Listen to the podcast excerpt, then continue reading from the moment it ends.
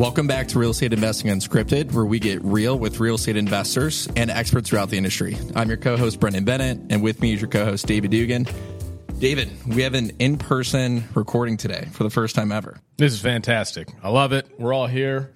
We've got an awesome show today as well. We've got one of uh, one of my favorite people, one of the, the biggest personalities, not just here at, uh, at Fund That Flip, but one of the bigger personalities I've ever met. Jon Andrews, welcome to the show. Thank you. Thank you for having me. Jon, if you don't mind, tell listeners a little bit about yourself, um, how long you've been with the company, the roles you've done with the company, what you do for us today.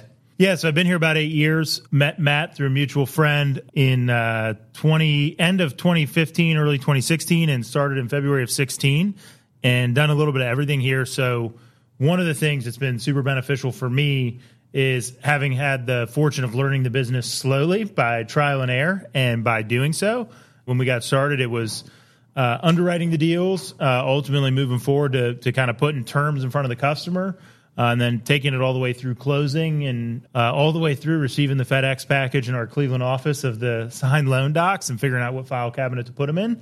Uh, so for me, invaluable in terms of learning the business came came from a you know lending background, big bank commercial lending, but uh, certainly not you know real estate investing and um, you know working with the type of developer and kind of more mom and pop owner that we have today of all the folks that read the BiggerPockets blog and value kind of that creating the the financial freedom that is owning their own time, right? And and being really passionate about real estate. So that customer was foreign to me, you know, when I started. It's been awesome to get to to learn about those folks and their business and kind of understand their journey and hear their story and then help build the business around it. So today run the uh, operation side of the business, largely, you know, kind of the lending business, if you think about it that way, because um, you know, we, we've kind of over the years evolved into doing a little bit more than lending, but that's what I oversee, right? Is making sure that uh, when somebody needs a loan, that we're able to issue that and deliver an extraordinary experience to that person and make sure it's a good loan that's going to perform perform really well for for us.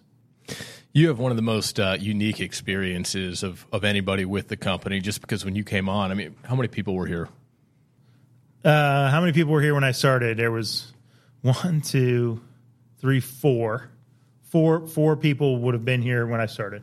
And we are over 300 now, right? So you, you kind of talked about that that growth that you saw in the eight years you've been here from a from a high level, but I'd love to hear more about that. Just like what that was like from four people up to where we're at now, and, and maybe some of the the major changes that you saw along the way, either on how we view deals as a company, how we underwrite deals, uh, the client base that we work with, the investor base that we work with. Sure. So, so one small correction there: we're over 200, not 300. That would be just a lot of people. But look, I, I think we've we've um, followed the money, follow the people, follow the jobs, follow the need for housing. Um, that's what we've done as a business. So when we started, I think that, you know, when legislation got passed in the Jobs Act in, you know, 13, I think it was 2012 legislation got passed in 13, that's when, you know, groups like us, companies like us, real estate investment firms like us could really get started. And you, you saw it online. Before that, it was hyper local. It was all true private money, handshake, um, a lot of golf course type deals, right? Where, where those folks had a small circle of people they trusted They'd earn that trust through execution over the years and would borrow money from those folks and do the projects. Um, so really, you know, when I got started making those first few phone calls, people didn't know who the heck we were. The thought of borrowing from somebody that they didn't know was very foreign to them outside of like a bank. And, you know, us not being a bank was kind of a foreign concept. And as I think about having gotten started back then, you know, I, I think when I first started, kind of the, the, the, the big name out there that we used to hear a lot was RealtyShares right? And they were out on the West Coast, and uh, they were kind of one of the first ones, along with us, that had really kind of taken that online approach to using the internet, using technology to solicit both investment from folks that wanted to deploy capital into the space, as well as folks that might want to borrow that capital and execute the project. And to see it go from that, where people kind of didn't know kind of who we were, what the space was, or how it worked, to today, you show up at any kind of industry event you show up at any, uh, you know, the, the, the, IMNs tend to be great conferences in terms of meeting with a lot of real estate investors. There's, you know, um, I think I think we had some folks do the do the reconvene of, you know, if, if you're a Twitter real estate guy, you know, go out to that one in, in California last year and some different things. Everybody knows about the space. Everybody knows that there's a lot of capital uh, that has come into the space that wants to get into smaller deals, you know, single family up through small multi unit. Whereas traditionally, I think when I got started, so much of that was big bank money, Manhattan type high rise deals. And you've seen through the need for housing, the pr- proliferation of like the build for rent, the single family rental strategy, the DSCR loan, you know, that kind of came about here in the past, you know, I would say five years, but really three years at scale. And that's just, none of that existed when I got started, which is crazy because it seems like it was such a short time ago.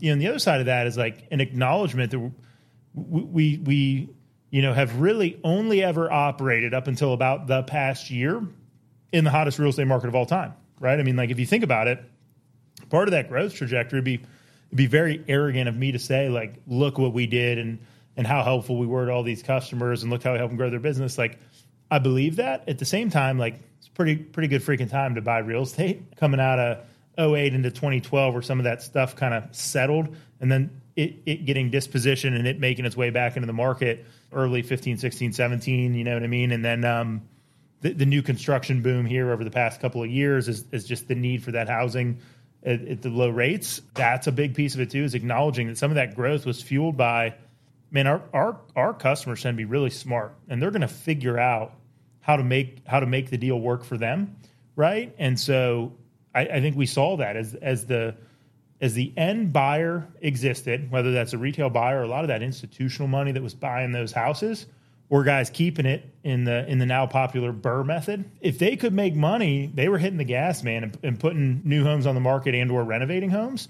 That's slowed a little bit here, I think, uh, since kind of April May of last year when we started the rate hikes. But I think you know what we've seen, David, in that growth is the market gave that to us. So I started my answer by like, hey, follow the the people man, we've seen that growth in the southeast. You come out of COVID and, and everybody's left the northeast and the Midwest and California, and man, they've hammered the Texas, Florida, Georgia, the Carolinas. You've seen our loan portfolio grow there. We, we've resourced there. We've staffed there. Um, it's, a, it's a market that we always believed in, but then you got that, you know, kind of fuel on the fire element of the post COVID world or whatever you want to call it, right? Of like a lot of people relocated, the work from home, that sort of thing. So we followed that, and that that you know, when we got started doing a lot of housing stock in the in the Midwest, okay, that's that's old housing stock. It's renovations. When you get into the southeast, people are building new, right? And so, doing those new construction loans, doing the infill development, um, we've just kind of followed what our customer base has told us. Hey, I see an opportunity here. Here's the numbers. It's a good deal. Can you help me fund it? I'm going to grow my business this way. We've tried to fund that. We've tried to stay aligned with our core mission of working with great people, and the money will find good deals. And you know continue to believe that and see it play out today. Jon, you set that up really well with kind of what we want to talk about for a good chunk of the podcast. So, as a lot of people within the walls of Fund That Flip know, uh, what might be breaking news to some people that are listening, we are going to be rebranding here soon in the next couple of weeks, depending on when this uh, when this goes out.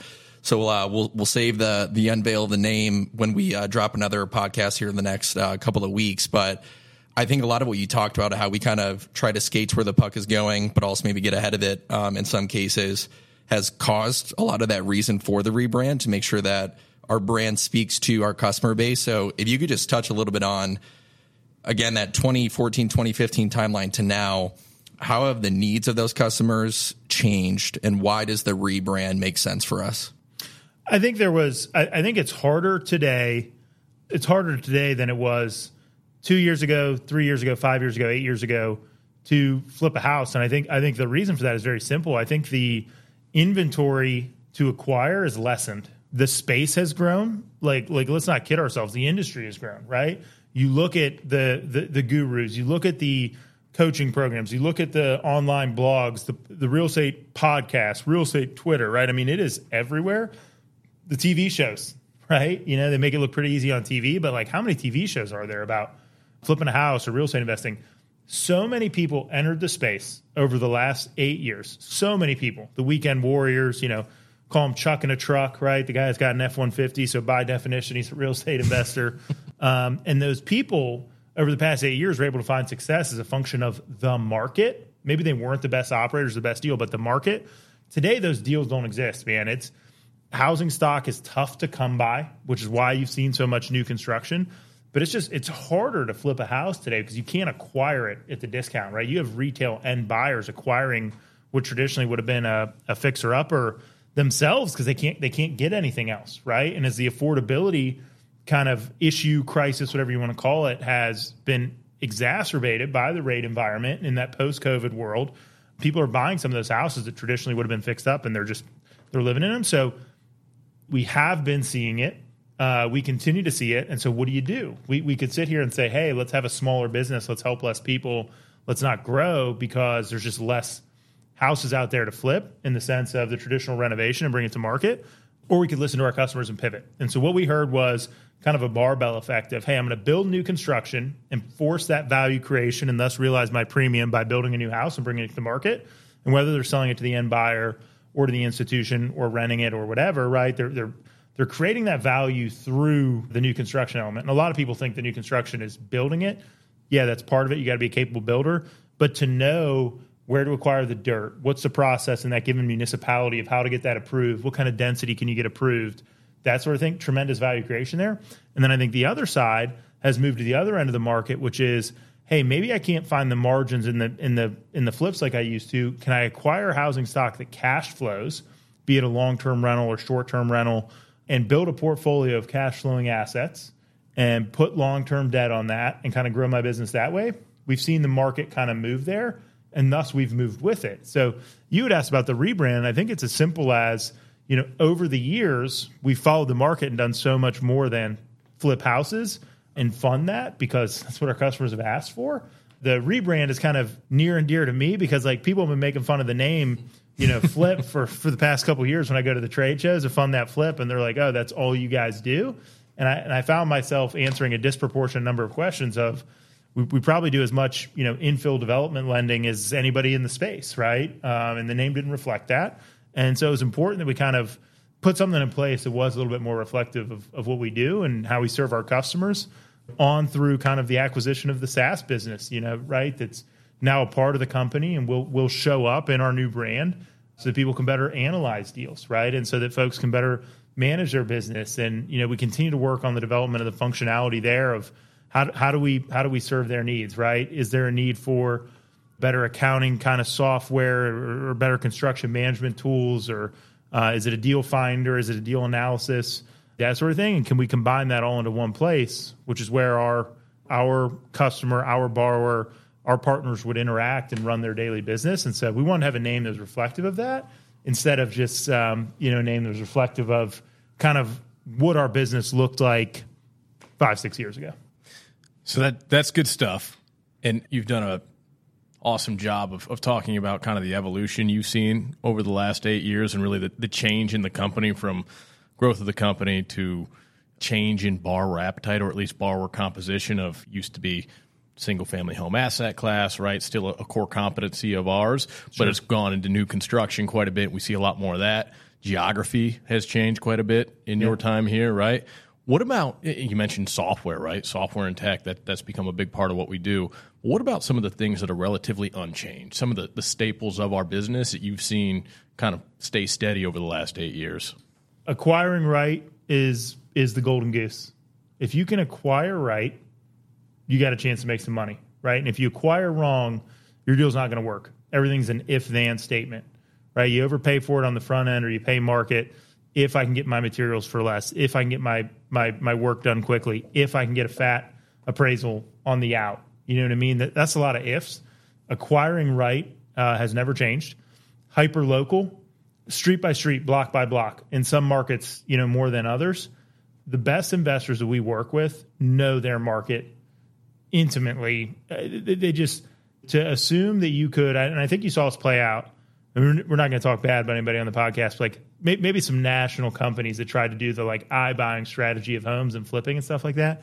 That's that's freaking hard. That's I mean, we have people that that they feed their family by transacting real estate in their given market. That's how they put food on the table, right?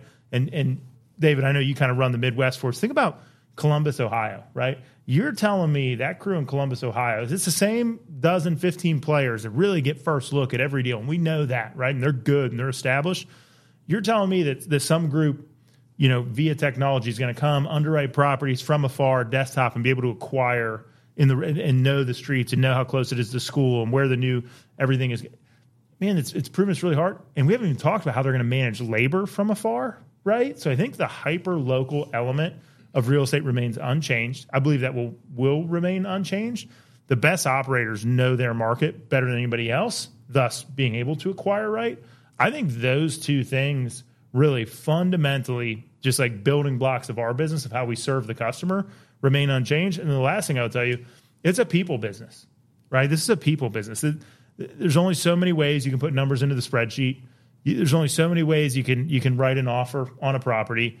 Materials are materials. Shop at Lowe's, shop at Home Depot, right? Order direct, whatever. The cost is the cost.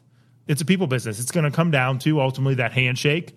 Does this person have a perspective on their deal? Are you confident they're going to deliver? Can you do for them something that they can't get somewhere else? Because if you can't, they're not going to not going to work with you. Um, and at the end of the day, it's you know they got to know that when they shoot off that text message or pick up the phone, uh, you know the only guarantee is I say this all the time. Our, our value prop is you know uh, shit's going to happen. It's going to happen. Something's going to go wrong. Something's going to come off the the rails. How do you respond to that? And so with every deal, with every closing, with every something's going to come up. Something's going to come up. Title's delayed, or appraisal came back five thousand dollars high, low, whatever contractor slow, right? W- whatever it is. And how do you show up for the customer in that moment? How do you show up for your partners in that moment of you got to be transparent, you got to pick up the phone, you got to talk to them, you got to come up with a good plan because what you can't do is hit the brakes and say like, "Oh, everything's frozen" because like time kills deals, right? And and time is what really is valuable to these folks. They can figure out how to get it done anywhere, but how can you do it in a way that they keep their time? So I think knowing that you're working with someone that you trust is critical. Uh, that's who I want to lend money to. That's who who I want to build the software product for, and ultimately, you know, help someone run their business. Someone that I trust, and so I think that's never changed. And I think it continues to be if we if we work with great people, we get a great result. If we continue to hire great people to join our team, we get a great result. Right? Uh, you can put you can put every training program and perfect tool and solution in place that you want, um, but if you hire C caliber people and give them A plus training, man, they, they can't get past a C plus. If you hire A plus people and you just give them bare minimum training, they figure out how to be A plus people because they won't tolerate anything else. And so like we want to continue to hire those people and continue to put them, you know, in contact with our customers and forge those relationships because man, if they know their market, hyper local, they can acquire right. And if they're a good person, a good operator and motivated and ambitious, you're going to get a pretty good result. This podcast is brought to you by FlipperForce House Flipping and Building Software. Right now, FlipperForce is offering 25% off all subscriptions plus a free 30 day trial. Tired of using spreadsheets to manage your projects? Looking for a system to consistently track your deals? FlipperForce is an all in one platform for real estate investors to successfully run their businesses, whether flips, new constructions, or rentals. FlipperForce lets you analyze deals, estimate rehab costs, create project schedules, and track expenses so you can focus on doing the work. To claim your 25% off, visit www.flipperforce.com, click the chat button to connect with our team, and enter the code unscripted to start your free 30 day trial, plus get 25% off your subscription. Offer subject to change at any time without notice. Jon, at our at our most recent company summit, we talked a lot about customer expectations and how we set some of those expectations with the way that we communicate to our customers, but how our competitors also help set those expectations. And in our space, it's not just our competitors, but also a lot of private money lenders, which while they are a competitor, it's more of a you know massive group as opposed to any individual. Can you talk to 2015 when when you were originating loans uh, across Midwest and the other areas you were focused on? What was the table stakes at that time? What was the customer's expectation of I need this from my lender if I'm going to do business? And what does that look like in 2023? Because I think, at least from mine and David's perspective, it, it's a stark contrast from a technology standpoint, a process standpoint. So if you could shed a little bit of light of what made a customer super happy and excited in 2015, and what does that take now? How much have the stakes changed? Well, we're dealing with checks in the spring of 16 like checks were coming to the office you know to to pay deposits and uh, checks were coming to the office to invest in deals from some of our capital partners so to think about it like really the, the table stakes have changed dramatically right can you imagine I, I, I don't even have a checkbook anymore like i just I think my wife keeps one like I, I wouldn't know where to write a check, right? And so like you think about that, you know, the industry kind of running off checkbooks. I was doing everything on a Word document, sign here, right, kind of thing. It's in the Word document, and like we did it on the up and up, right? But it's me doing Word docs and sending out Excel sheets saying like, "Hey, this is how I'm kind of thinking about your deal." I think if you did that today, you'd kind of get you kind of get laughed out of the room, right? Time is everything. So how quickly can you respond? Do, do they have a one-click functionality to order their construction draw and tell you what they need? Can you do a closing smoothly and in a short period of time and and kind of uh, quarterback that from their title company through their closing attorney across the finish line? Whereas I think, you know, as I think back to 15, it was very much like, hey, here's this here's this term sheet of what I intend to do um, I think much less binding than than today's. Right. I think I very much appreciate some of those customers that have been with us since back then. It was a lot of like, hey, trust me, I won't screw you, and let's see if we can get this to the closing table. Um, but without the the I think the documentation that's reflective of the amount of big money that's kind of poured into the space over the years, and like to, to access that big money, which I think our customers appreciate from the standpoint of they get the scale, they get the pricing power, they no longer have to spend you know a disproportionate amount of their time raising money because they know us and there's other there's other good companies out there right? Have them and can get them to the closing table and get them closed up. And uh, you know in exchange for that right they've become accustomed to uh, having some of the formality that comes with a big company right? Some of that one click functionality uh, some of that knowing they can send a text message and they expect that they're getting their their draw in a timely manner or uh, that someone's going to be able to answer their question. I'm not saying we were we were bad at servicing back in the day, but it was different, right? It was like, yeah, checks in the mail, literally, right? And we'd wait for the check to arrive to service their deposit to move forward. And I just, I can't imagine doing that today. Like, it'd be, I, I think we'd get laughed at. You know what I mean? It's a different world. And not just us, right? If you look at some of our competitors themselves from 2015 to now, like they've probably had similar challenges and, and growth and things that they've they've really been focusing on. I think the good thing about that is it elevates everyone's game, right? So if you see a competitor starting to do something that's very digital based or bars being able to take their own photos for construction draws, things of that nature, it's things that continue to elevate what people interpret as good, which I think forces us to evolve, which is kind of part of why the brand expansion happened. Yeah, and, and you guys are talking about something I want to dig into a little bit more. Like you mentioned what we've done for our borrower base, right? And how we've we've helped their experience and the relationships involved there and putting good boots on the ground in different markets to serve as kind of the mouthpiece for those borrowers. But but one of the areas that we haven't touched on much, which Jon you have experience in, like you've both that client facing experience as well as dealing with the investor side of the business, right? You're you're familiar with that. You touch that every now and then. I'm sure that looks a lot different today than it did eight years ago when you started, right? I know we've we've it's no secret we've put a lot of effort into growing our our retail investor base of accredited investors as well as some institutional partners. Talk about kind of that evolution, if you can, and, and you know how we've grown those, and maybe some changes that have happened over your course of time. I think much like the the borrower side of things, it was an unknown industry for a lot of those people. You know, the, in the in the early days, most of the investors that were deploying capital, you know, on our platform and, and ultimately into these projects had already been private lenders. You know, usually at a hyper local level, right, and had lent to some guys had lent to some folks that had done deals and they'd earned a return, uh, return profile and they knew they were seeking diversity, right? Geographic diversity, project type diversity, right? Borrower diversity. And they were unsure if we'd be able to deliver the quality of loan profile that they themselves underwrite. And so I think early days was just proving that we knew we were doing and would execute. And, and if you look at, I think we still post this this blog today, the dog fooding blog, where Matt you know, who's our founder and CEO, and it was his money and first still talks about the investment profile that he has on the platform and shares that with folks. You know, for us, it was always very beneficial to say our money's where our mouth is. We've already funded the deal. So we don't need you to raise capital for us to execute the deal. We've already funded it for this operator and we're happy to, you know, hold it if need be. But to to serve ultimately that developer, you know, or the rehabber or the or the flipper, whoever it is, that scale and capacity was crucial. So being able to recycle that capital we're constantly raising um, ultimately benefits that person and, and, drives down the cost from the borrow and things of that nature. I think early days it was it was so manual to update those folks when they had a question, you know, picking up the phone, calling them back, telling them what was going on with the project. Whereas today, I think you know we do a really nice job of proactively trying to provide updates on every deal. You get all the photos for every inspection You get a narrative. You get all of the all the uh, statistics and data we have when we make a lending decision. It's posted publicly for consumption. We, we saw that appetite change from folks even saying, "Hey, I don't want to just choose my own adventure. I don't want to just pick the deal." And some people love it, right? And they still love picking their own deals. Others said, "Hey, can you put me in a fund?"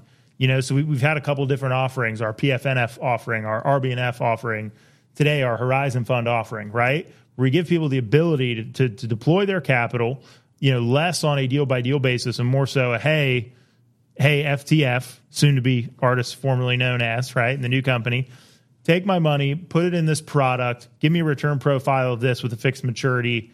I really like that. So that was that was directly kind of born out of the feedback of folks saying, I want to invest more. I want to deploy capital more. I'd like to do it in a product that looks differently than what you're offering. And so we did that. And what that ultimately results in is is is hopefully that, you know, call it the flywheel, right? Keeps spinning of, hey, if we're if we're able to raise capital efficiently from good partners that understand the space and we're able to provide them the level of transparency and updates that they need. And the same thing I talked about with the borrowers. I mean, you got to pick up the phone and answer when, when a deal doesn't go well. And that happens. And you got to tell the you got to tell the folks that invested in that deal what you're doing about it why it didn't go well, and then ultimately when it's resolved and, and you work your butt off to, to get them a good resolution because that's the only that's the only thing you can do. It's the only way you can sleep at night. And then you tell them what you learned, and you tell them what what you know kind of you put in place to make sure it doesn't happen again, and, and ultimately ask for their trust. You're going to continue to deliver at a high level, and the next time something bad happens, you're going to tell them about it, and you're going to tell them what the plan is, and you're going to tell them why it happened and what you're doing to make sure it doesn't happen again. And you just keep doing that until you until you limit the number of those things and have a really good, strong kind of policy in place of uh, how you make loans and how you deal with every situation. Um, but I think the the amount of information that they're able to consume, David, that, that wasn't available to them back then, I think is uh, you know light years from where it was, and, and we try to be proactive with that.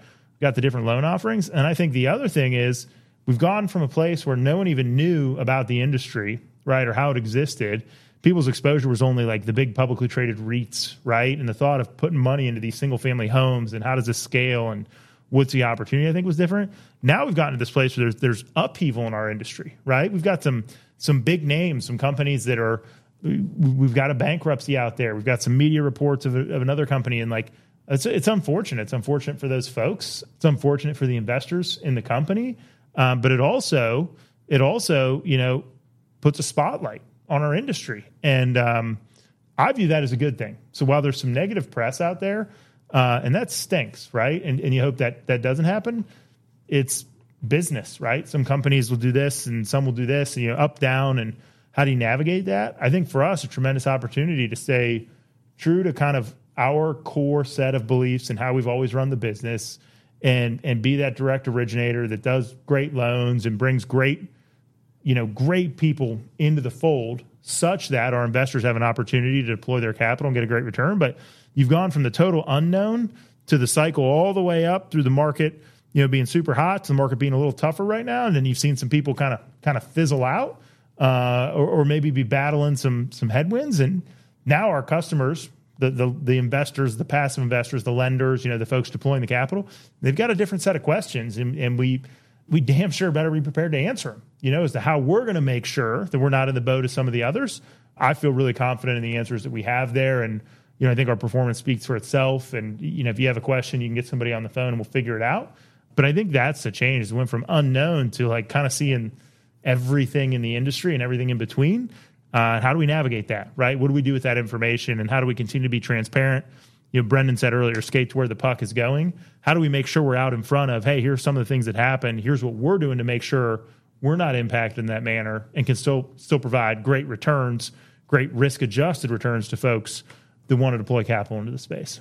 So, Jon, come September 1st, let's call it. I think somewhere around that time we'll be launching the new brand. Mm-hmm. Um, aside from a new logo, aside from a new new name, what can our customers expect from us on a go forward under this new brand? Obviously, some of it's still core to who we are now as, as Fund That Flip. But if you're a customer uh, hearing this news that we are now under new name, what should that expectation be, and what should they be excited about on the horizon?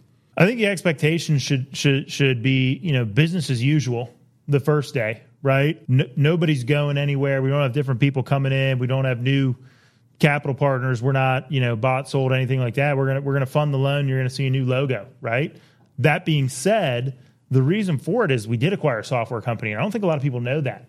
Um, we have launched, you know, the the long term product, the DSCR product, right? That like for years we just said, hey, we're really good at what we do and the bridge loan space, and we're going to do that probably. And I'll own this, probably my fault uh, that I didn't push forward the the DSCR, you know, kind of product earlier, right? But the customers have spoken loud and clear; they need that.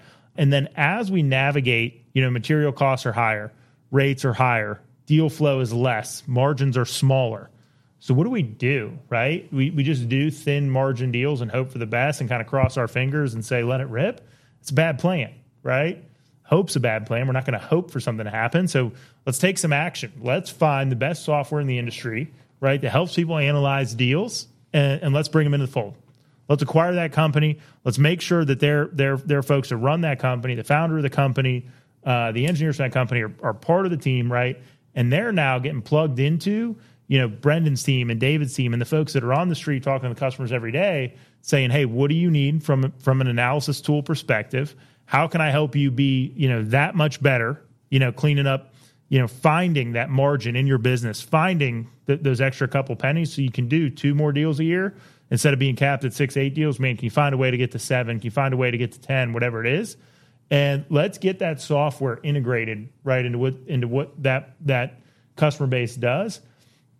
On the other side, as David alluded to, we have enough track record now that we can really go raise money at scale. I think from even some different avenues.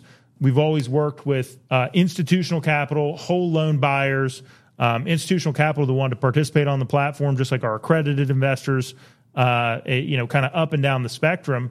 Uh, so we've been able to say, hey, we've worked with you know this publicly traded REIT for a number of years, and here's our performance. Hey, we've worked with this you know alternative asset manager that runs uh, that manages funds for uh, public universities and foreign government pension and things like that. So some really institutional capital. We've got that track record. We're able to listen to those folks as well and say, what kind of product would you like to see? Where would you like to put your money to work? What does that look like? And on the accredited investor side, the same thing. Continuing to raise the bar on how they receive information from us, how transparent we can be, how proactive we can be in terms of getting them that info so they can make informed decisions in this space. It's not going away, right? The way I think about it is you've got you've got in order, right? You've got probably water, food, shelter to stay alive, right? We're the third one. We're shelter, right? We're helping make sure that comes to market. You've got the millennial generation's the biggest generation by population size. The one behind them, I don't know what they're called, bigger, right? And so you think about like these folks are going to need a place to live. Maybe they'll rent it, maybe they'll buy it, whatever. I, I don't know. But as as the need for housing continues, right?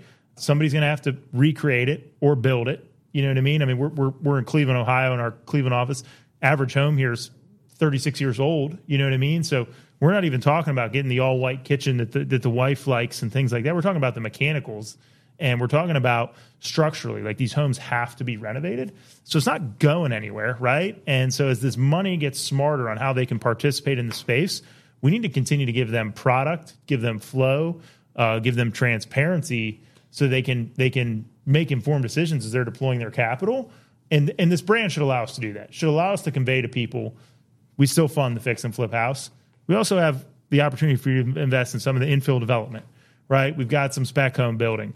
We've got some, we we have we have beach homes. You know what I mean? We have uh, we have urban, you know, building a rental portfolio. We have Midwest building a rental portfolio. So like you name it, whatever your thesis is on where you think the market's headed, we want to be able to provide that opportunity for you to invest in. Uh, because what I do know, as I said earlier, at a hyper local level, our customer that's a borrower, our real estate investor, they're going to figure out how to monetize the opportunities in their market, and they're going to do a damn good job of it. And we want to make sure the capital is there to fund it, so they can, when they see that opportunity, they can act with certainty and get it moving. Jon, before we get into the speed round, the theme has been very customer focused. I, I was wondering if you'd be so kind to share maybe one of your favorite customer stories uh, over the years. You can, you know, share as much or little detail as you'd like, but just give the listeners a little insight as to uh, who our customer is and and maybe like a core memory that you have from one of our customers. Oh man, okay. My head my head immediately goes to some of the people that have been really really successful. Seeing some of the some of the folks take off and and you know unit count, you know through the roof. It comes to mind. Uh, we were There's a guy in Columbus, Ohio, that's really built a heck of a single family, you know, rental portfolio for himself and grown his brand. And to see him, you know, featured in some some more prominent publications. I remember a little picture of him on a boat, you know, Yahoo Finance. That was pretty cool to see that and and know that we were just a small part of maybe helping that guy out. You know, we did a container home for somebody that sold that and had an awesome outsell. Uh, some some folks in the Carolinas that have really hit some impressive numbers. You know what I mean? In, in terms of like the homes they've been able to build and profit, realizing things like that. So my head immediately goes to that sort of thing. But I'd say my fa- my favorite story is uh, we're, we're visiting with a customer in you know a more rural location in North Carolina, and he's about 15 minutes late to the meeting. And uh, I was with I was with uh, one of our guys here, Pat, who's been with us better part of five years and excellent at helping out customers on both sides of the business. And I was kind of annoyed. I was like, Pat, with you know, I'm hot, sunny, you know, been driving for three hours. So where the hell is this guy? Pat's texting him. He says, "We'll be right here." This dude pulls up with two jet skis, and I'm like, "I thought we were touring a job site. What are you doing?" And he's like, y'all wouldn't believe it. I was at a gas station. He's like, guy said he was selling these. He's like, I offered him, you know, I think I, I think he was trying to sell them for like three grand or something. He's like, I offered him two grand cash, hitched him up to the truck. Here I am. He's like, sorry, I'm late. So the guy actually came to the meeting with two new jet skis. Uh, and then we went towards some houses, and in one of the houses, he unhitched them and, and put them, you know, in the in the driveway and was kind of doing the photos, staging the house. It was on the water, you know what I mean? It had water entry. So he threw the jet skis on there. And I was like, where the hell are we? And what are we doing? And this guy just picked up jet skis at the gas station and showed up to our meeting. And he's put them in the house taking pictures. And I, I, I think, A, it was hilarious. And B, I think speaks to our customers tend to be deal guys. They love a deal. Great negotiators, right? They're uh, aggressive, you know, in terms of if they see something, they're going to go get it.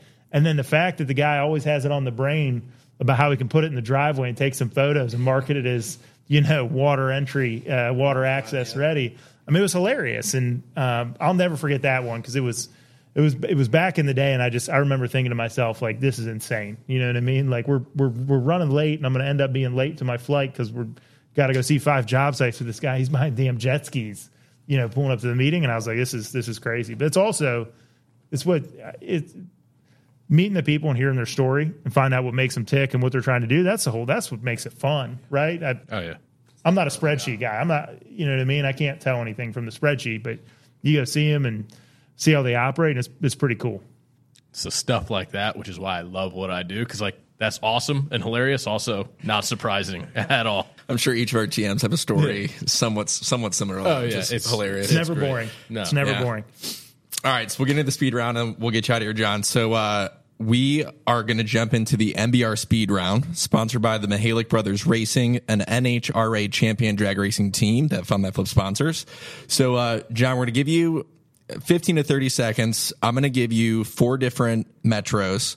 I want you to give us a quick summary on maybe like the top redeeming quality of that metro. And I want you to give me your favorite restaurant. I know you're well traveled. You go to a lot of restaurants in these different places. I want to see if you can come up on the spot. Top restaurant in each area.